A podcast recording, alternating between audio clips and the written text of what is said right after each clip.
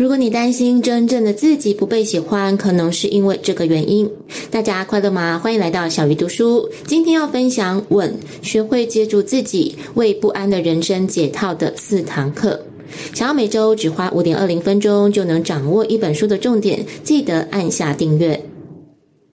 记得当时翻阅这本书的时候，光是序中的一段话就打中了小鱼，也更能感受到童年发生的一些状况，真的会一直产生影响。这段话是这么说的：小时候心里的撒娇欲能否获得满足，对人类而言至关重要。只要能让孩子在小时候充分撒娇，他们就会敞开心扉，自然而然的温柔待人，也有余裕思考其他人的事。反过来说，那些为了讨父母欢心而隐藏真正的自己，想撒娇的渴望也从未获得满足的人，会视他人为潜在的敌人。都是你们害的，让我不得不把真正的自己隐藏起来，所以你们都是我的敌人。更进一步来说，为了获得父母的疼爱而背叛真正的自己，也会让人丧失享受人生的能力。虽然受到他人喜爱，却完全感受不到生存意义的人，其实不在少数。换言之，这样的人虽然靠着隐藏真我而获得成功，但就活着这件事来说，他们其实是失败者。他们担心别人不愿意和真正的自己往来，于是选择隐藏自己的弱点。大家听完也跟我一样心有戚戚焉吗？那么该如何解套呢？作者提出了4个方法。第一个是正视自己的感受。以刚刚提到的撒娇来说，算是人类最基本的欲求之一。作者认为，小时候无法撒娇的人，无论到几岁，这种欲求都会一直藏在心底。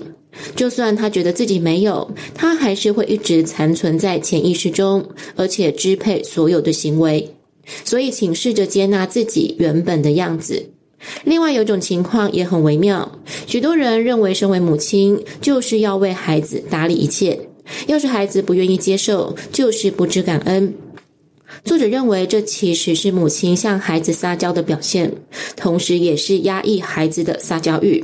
无论你是属于哪一种情况，都请正视自己内心的感受，这样才有机会转化焦躁的情绪。第二个解套的方法是了解弱小的自己。很多人可能明明工作能力不强，却要装出很厉害的样子，或是明明没有什么才华，却要装出很了不起的样子，甚至是明明没钱，也要装出口袋很深的样子。作者认为这些都是为了迎合别人心目中的我所采取的行动。当你不断努力制造出一种我会的形象，反而更强化了不被认同、不被喜欢真正的我的恐惧。而且因为自己的外在形象跟真实的自我有落差，也会让自己越来越不安。如果你能了解弱小的自己，感受存在内心的自己到底是什么模样，才能开始真正的做自己，才能以完整的样子活着。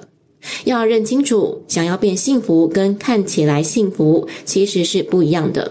请抛开那个别人到底怎么看待自己的恐惧，把追求看起来幸福转化为真的变幸福，你才有可能活出自己，活得踏实。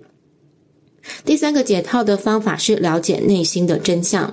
书中举了一个例子，一个50岁的上班族到身心科求诊，他的父亲是政治家，经常不在家，他对此非常的不满，所以他婚后花了很多的时间在家庭上。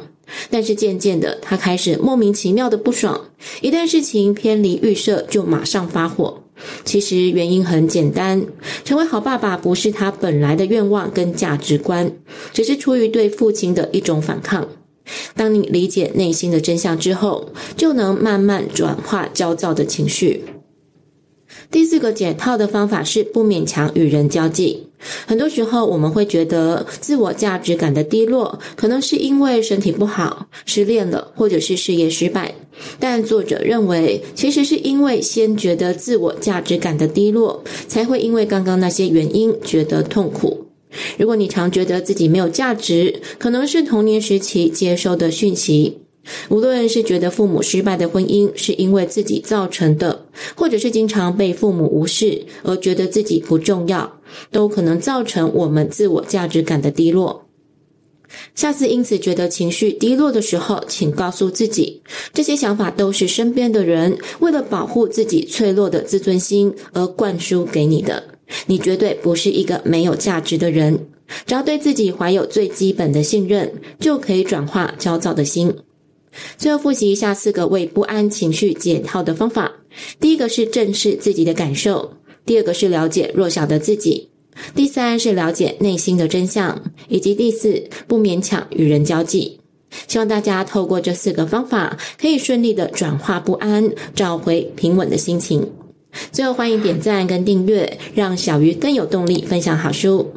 小鱼读书下一次要读哪一本好书，敬请期待。